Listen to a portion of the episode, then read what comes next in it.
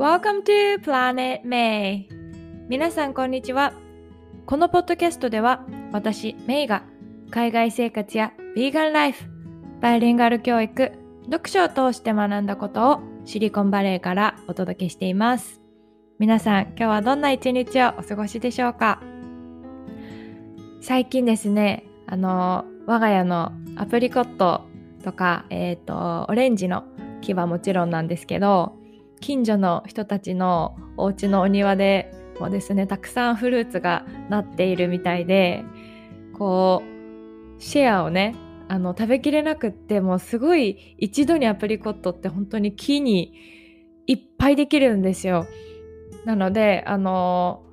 食べきれない分をねこう収穫してあのシェアしに行ったらみんな同じ状況というかお家にある例えばプラムの木だったりとか桃の木だったりとかそういうのがねちょうど取れた時期なんだよって言ってくれてなんかこう物々交換みたいな感じであのたくさんねフルーツを食べられていてとっても幸せだなっていうふうに思っています。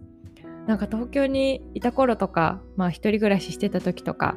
全然その庭で何か植物を育てるっていう環境じゃなかったのでなんかこう自分で育ててそれを収穫できるっていうのはすごく私にとって新鮮な経験なのでいつもねあの手入れとかも結構放っておくとアリとかがねすごいあの食べに来るんですよアプリコット。リスとかもねよく来てあの食べてるのでそういうあの手入れもいろいろまあ、手間もかかるんですけどすごくねあの貴重な経験というかさせてもらってるなっていうような気持ちでいます。はい今日はですねアートセラピーの力っていうことについてお話ししたいと思います。皆さんアートセラピーって聞いたことありますでしょうか？あのセラピーっていうのは薬とか手術をしないで、まあ、治療するっていうことなんですけれども私はこうアートセラピーって名前は聞いたことがあったんですけど実際に体験したことはなかったんですね。ただあのー、その教育学とか勉強してた時にこうアートの力を使って傷ついた子どもの心をこう癒すとかあの悲しい経験をね、まあ、思い出さないように忘れられるような、まあ、効果があるっていうようなことは聞いてたんですね。でセラピーって他にも例えばカラーセラピーとかアロマセラピーとかあのアニマルセラピーとかいろいろあると思うんですけれども私はもともとこうアートが好きであのすごく絵が上手とかあの絵画に詳しいとかそういうことじゃないんですけどこうアート、ね、絵好きな絵をまあ身の回りに置いたりとかあと自分でねこう書いたりするのも好きなので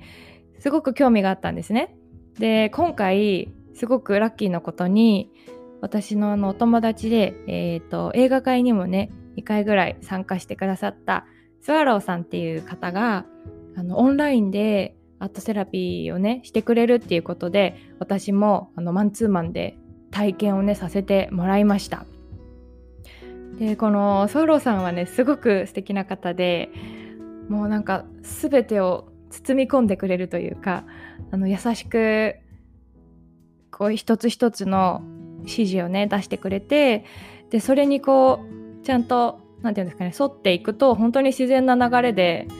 こう絵を描きながら心がすごくこう解き放たれるというかっていうようなことを体験したので今日ちょっとねポッドキャストでお話ししたいなっていうふうに思ったんですね。で今回のこのアートセラピーでは手放したいと思う気持ちと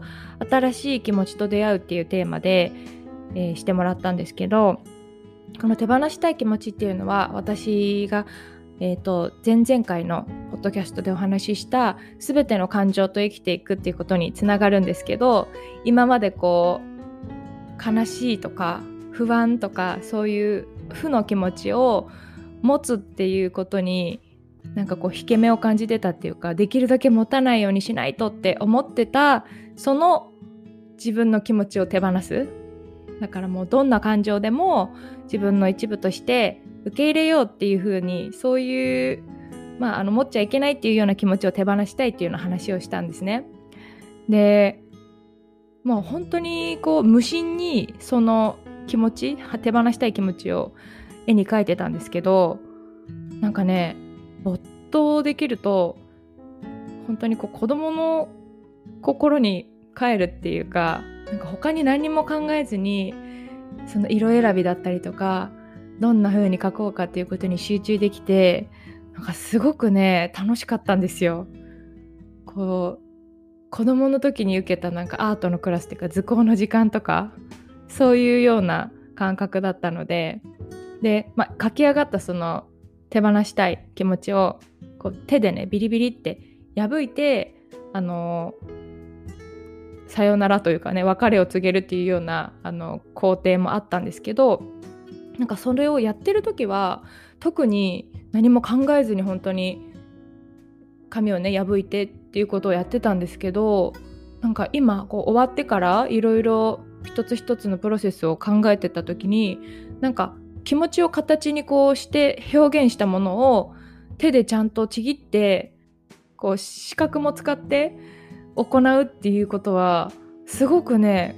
効果があるなと思って。で実はあのアートセラピーをさししてもらった直後に前々回のポッドキャストについてスラスラっと話せるようになったんですね。だからもうすごく不思議な感覚なんですけど心がこう軽くなってなんかあ手放せたなっていう風に思ったのでとってもね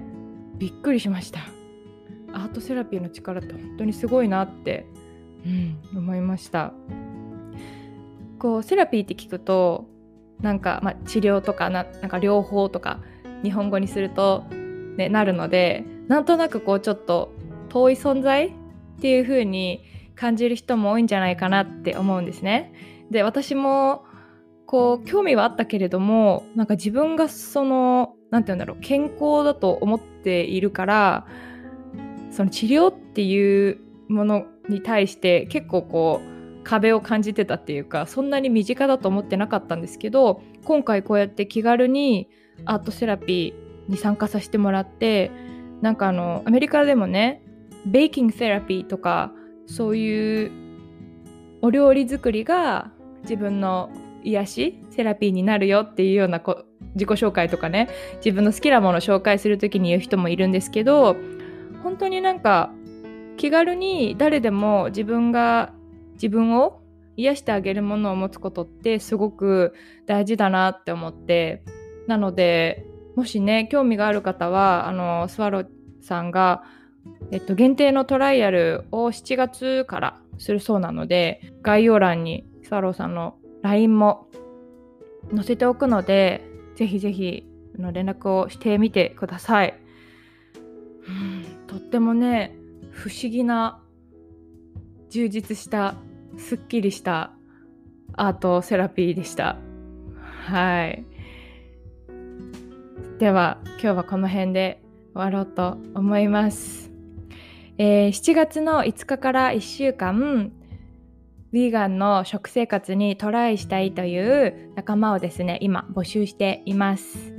これはプラントパワーウィークっていう名前でこう同じように一日一日スモールステップで仲間と一緒にヴィーガンの生活を体験してみるっていうようなプログラムなのでもしもしもし興味がある方は、えー、LINE 登録の方よろしくお願いいたします。詳細を